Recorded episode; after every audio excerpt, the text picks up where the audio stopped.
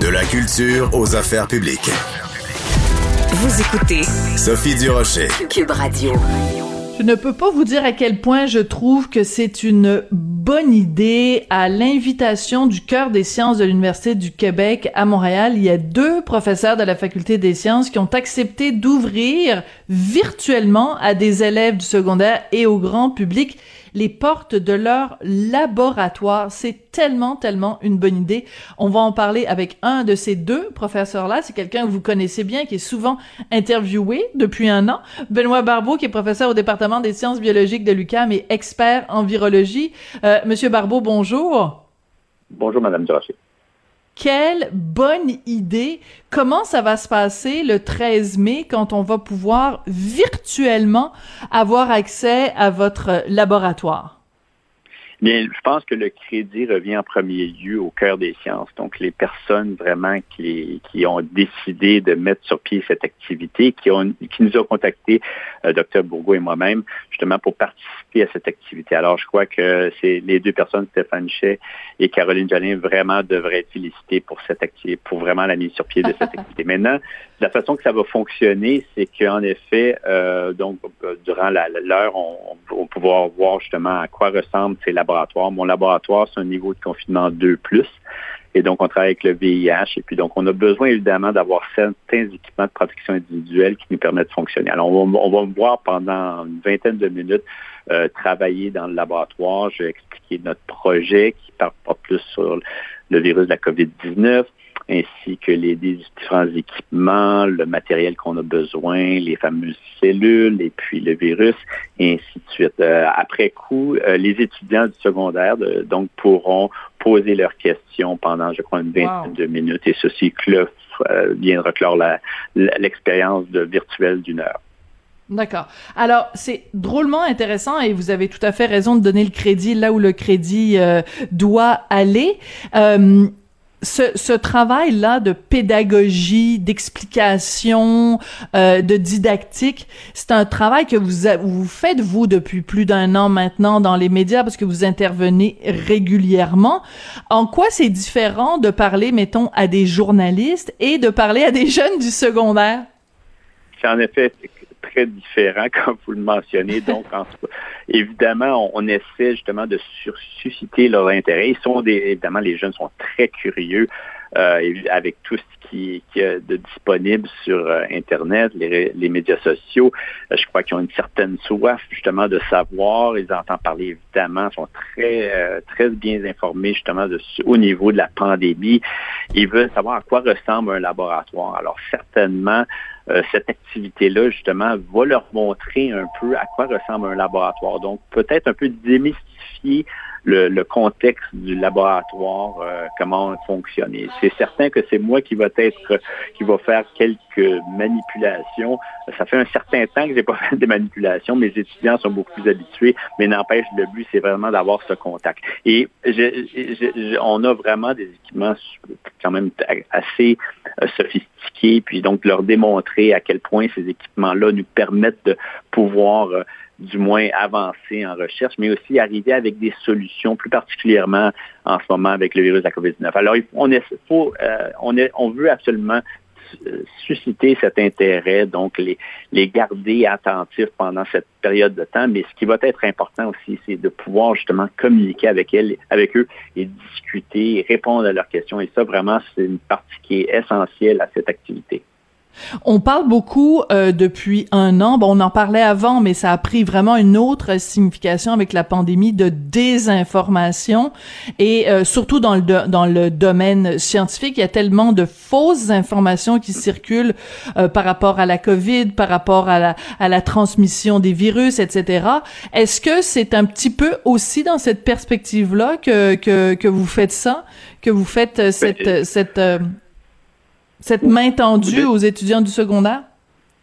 Ben, je crois qu'en effet, l'opportunité s'y prête. Donc, si je crois que si la discussion, le but vraiment, c'est de leur montrer un peu comment fonctionne un laboratoire. Donc, quelles sont les étapes d'un projet de recherche, d'une certaine façon, quel est le matériel qu'on utilise? Donc, et vraiment de les familiariser avec euh, cet environnement et puis euh, donc tous les, équipements qu'on utilise et puis euh, la démarche scientifique.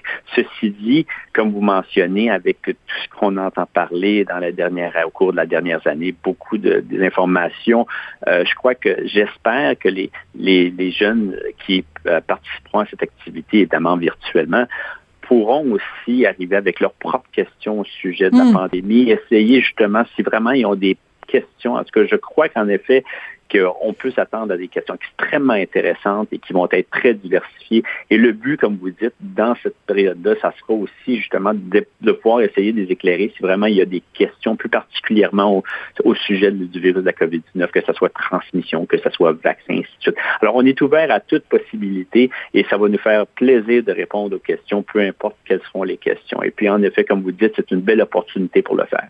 Oui. Alors c'est assez particulier parce que d'où moi, je, comme journaliste, donc je reçois un, communiqué nous nous informant de de cet événement-là qui va avoir lieu donc le, 13 mai. Et parmi euh, les, les, les descriptifs de de cette activité-là, on dit à propos de la visite dans votre laboratoire.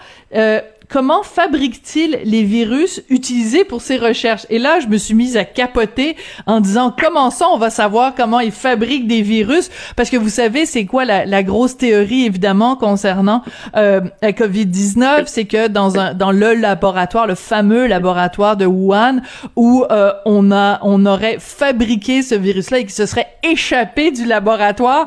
Alors, je me dis, est-ce que c'est vraiment la bonne formulation qu'on a utilisée?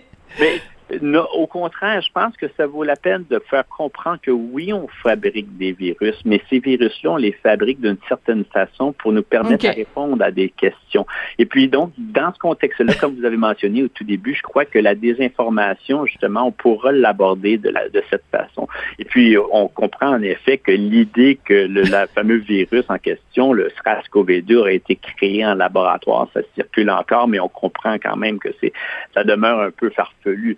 Euh, puis euh, même l'idée qu'il aurait pu s'échapper du, laboratoire Wuhan, qui était un niveau de confinement 4, euh, encore là, l'idée a quand même été un peu mise de côté, du moins par l'OMS et leur comité. Maintenant, ce, qu'il faut comprendre, c'est que dans notre équipe de recherche, nous, ce qu'on crée, c'est des, des versions hybrides de virus qui nous permettent, dans notre niveau de confinement, de travailler puis de, de, tenter d'identifier des molécules, des composés qui peuvent bloquer l'entrée du virus de la COVID-19. On est, en fait, à l'UCAM, on, espère avoir éventuellement un niveau de confinement 3 qui vous permet de travailler avec le virus de la COVID-19, ah. mais nos infrastructures ne nous le permettent pas. Alors, on, on triche un peu. Donc, on, on fait une version qui est différente du virus de la COVID-19 et qui est évidemment aucunement dangereux, mais n'empêche qui nous permet de travailler, de répondre à des questions et de hmm. pousser un peu plus l'identification d'inhibiteurs potentiels qui pourraient être utilisés euh, dans le futur pour traiter possiblement des gens qui seraient infectés par le virus de la COVID-19 et qui auraient donc euh, des symptômes sévères. Mais donc c'est une façon d'aborder le problème au niveau scientifique qui est un peu différent mais qui est dans nos, selon nos expertises et qui nous permet justement de contribuer aux, actions menant éventuellement un traitement, en plus évidemment de tout ce qui est vaccin. Alors, c'est vraiment notre contribution à, la pandémie actuellement. Oui. J'imagine que parmi les questions que les jeunes vont vous poser, ils vont peut-être vous parler du variant indien ou du variant hmm. B.1.6.17, si je me trompe pas là, dans les chiffres. Euh, le Royaume-Uni. Ah, pardon. Alors, bon, en tout cas, ben, le variant indien, appelons-le comme ça, faute de, de, de, chiffres euh, adéquats. Est-ce qu'il vous inquiète, vous, ce variant-là, Monsieur Barbeau? Ben, je crois que euh, à peu près euh, au niveau planétaire, tout le monde est inquiet par rapport à ce variant. Et dès qu'on entend parler d'un variant, surtout lorsqu'il est possiblement responsable de, de la ben, de ce nombre d'éclosions explosives en Inde, euh, donc, on a beaucoup d'inquiétudes. Ceci dit, comme tout variant, on a besoin d'informations, de données qui nous permettent de mieux comprendre comment il est transmis, à quel point il est dangereux, à quel point aussi il pourrait nous causer problème par rapport au vaccin. Et puis, ce variant-là, ce qu'on comprend maintenant, c'est qu'étant donné qu'en Inde, il y, a tellement un nombre de cas qui, qui continue quand même à être assez important, énormément de décès, il y a des sous-types même de ce variant. Et hmm. donc, les sous-types sont regardés attentivement. Mais ce qu'il faut comprendre, c'est que c'est les changements en tant que tels, on les connaît. Ils sont déjà en grande partie présents dans d'autres variants, celui du Royaume-Uni et euh, pour certains changements sont présents sur le, les variants brésiliens, sud-africains. Alors, on a une certaine longueur d'avance sur la possibilité que ces variants pourraient nous causer problème. Mais en ce moment, faute de données, on comprend quand même qu'au au pays de l'Inde, ils ont quand même des, moins une, infrastructure qui leur a permis de moins faire un suivi justement de ces variants. On doit attendre premièrement pour avoir une meilleure idée. Mais sachez quand même qu'il serait plus, semble-t-il, plus transmissible.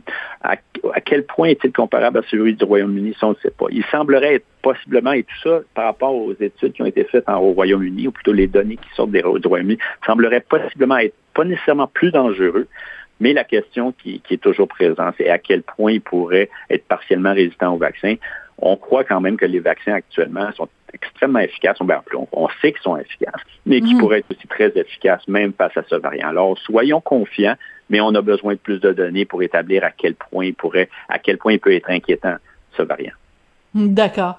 Euh, revenons à nos étudiants du secondaire. Est-ce que vous avez une petite euh, une petite ambition personnelle de se dire bon ben parmi les étudiants qui vont euh, avoir accès à mon laboratoire, il y en a peut-être qui vont choisir de faire le même métier que moi et que vous allez peut-être donner allumer la flamme de la de la virologie parmi parmi ces jeunes là, la vocation?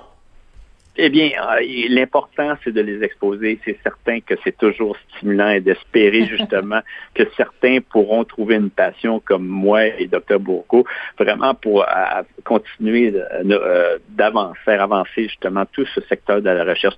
Sachez quand même qu'au département des sciences biologiques à NUCAM, on a depuis plusieurs années, on a une activité qui s'appelle biologiste d'un jour, que des ah étudiants du secondaire qui peuvent en effet participer et, ah. euh, euh, visiter le département des sciences biologiques, visiter des laboratoires. Alors ça, ça existe. Mais cette activité-là dont on parle est vraiment très, très focusée évidemment sur les virus, sur la COVID-19, le potentiel justement d'un nouveau vaccin. Alors, il y a, il y a cet aspect-là, évidemment, qui est extrêmement euh, motivant, qui est, accrocheur. Et on espère en effet que, d'une part, les, étudiants trouveront un intérêt, on pourra justement les stimuler face à la recherche scientifique, mais aussi face à, à, ce qu'on ce qu'on propose justement comme projet et qu'éventuellement certains pourront en effet euh, euh, développer une carrière scientifique et pourquoi pas en virologie. C'est ben notre espoir, mais on espère justement de susciter cet intérêt. C'est notre but principal. C'est parce que vous avez parlé tout à l'heure d'être exposé à ça. Habituellement, quand on s'expose, euh, c'est dangereux. Mais dans ce cas-ci, c'est un virus qu'on espère voir se propager euh, de façon tout à fait exponentielle et, on va en être euh, très content. Monsieur Barbeau, sur une, une, une note plus personnelle, tout le monde au Québec, on retient notre souffle en se demandant quel genre d'été on va passer. Est-ce qu'on est-ce qu'on réserve à tel endroit? Est-ce qu'on fait ci? Est-ce qu'on fait ça? On va-tu avoir un été? On va-tu pouvoir voir les gens qu'on aime? Vous, d'un point de vue personnel, j'imagine que vous êtes aussi confronté à toutes ces questions-là. Vous le voyez comment, euh, l'été 2021 de, de Benoît Barbeau? Ben, oh mon dieu. Alors, si je prends ma boule de cristal, et ça demeure une boule de cristal, il faut l'admettre, vous savez, peu importe l'expertise que vous avez, on ne peut prévoir ce qui nous avec les données qu'on nous présente à chaque à tous les jours, donc face à ce qu'on vit comme troisième vague comparativement aux autres provinces, je crois, et, l'avancement qui est quand même important de la campagne vaccinale, le gouvernement va souvent nous permettre de déconfiner progressivement, peut-être en, sous la forme de phase, comme on voit habituellement, comme on a pu comprendre que ce, que ce que la province de Saskatchewan va faire. Et puis, cette il faut toujours comprendre que ce, déconfinement, le, relâchement des mesures devrait se faire progressivement, de façon non précipitée, mais certainement, je crois que l'été va nous être favorable et je crois que sans à quel point il sera comparable à 2020 demeure à être établi pour les différentes raisons, variants, campagne vaccinale, ainsi de mais n'empêche, je crois qu'on va être dans une meilleure situation. Et euh, je suis très optimiste qu'on vivra un été 2021 qui va être euh, beaucoup plus, euh, même je dirais beaucoup de meilleure qualité que l'été 2020, mais bon, encore là, ça demeure une prédiction, c'est à suivre. Oui, parce que 2020, c'était pas pire quand même. On a, on a eu du fun en 2020, là. Fait que si en plus on, on, on, est euh, on est vacciné, ce qu'on n'était pas du tout en, en, en 2020, normalement c'est c'est c'est c'est mathématique. Euh, Est-ce que on va devoir attendre, selon vous, que, euh, par exemple, mettons, je vous donne un, cas de figure, une famille, euh, euh, papa, maman, les deux enfants, est-ce qu'il va falloir attendre que et papa et maman et les deux enfants aient eu leurs deux doses de vaccin avant que cette cellule familiale-là puisse être en contact étroit avec une autre cellule familiale? Ça, en soi, je pense que ça serait beaucoup demandé. Vous savez, là, on commence à demander à ce qu'on ait deux doses. Et puis, bon, je crois que il, va y avoir souvent une, preuve de souplesse du gouvernement et je crois que les gens vont pouvoir interagir avec d'autres bulles familiales sans nécessairement avoir besoin de, temps de, de, vaccin. De, temps de précaution. Euh, Parfait. Bon, ben écoutez, bonne chance le 13 mai avec euh, donc euh, cette visite virtuelle de votre laboratoire et de celui de Steve Bourgault, donc à l'UQAM. Merci beaucoup, Monsieur Barbeau. Ça a été un plaisir de vous parler.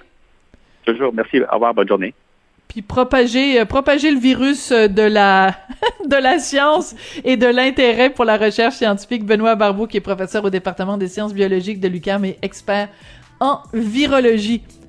Alors c'est la fin de l'émission. Merci beaucoup d'avoir euh, été là. J'espère qu'on vous a transmis le virus de l'amour de la radio. Merci à Jean-François Roy à la mise en onde. Merci à William Boivin à la recherche. Et nous, on se retrouve évidemment demain.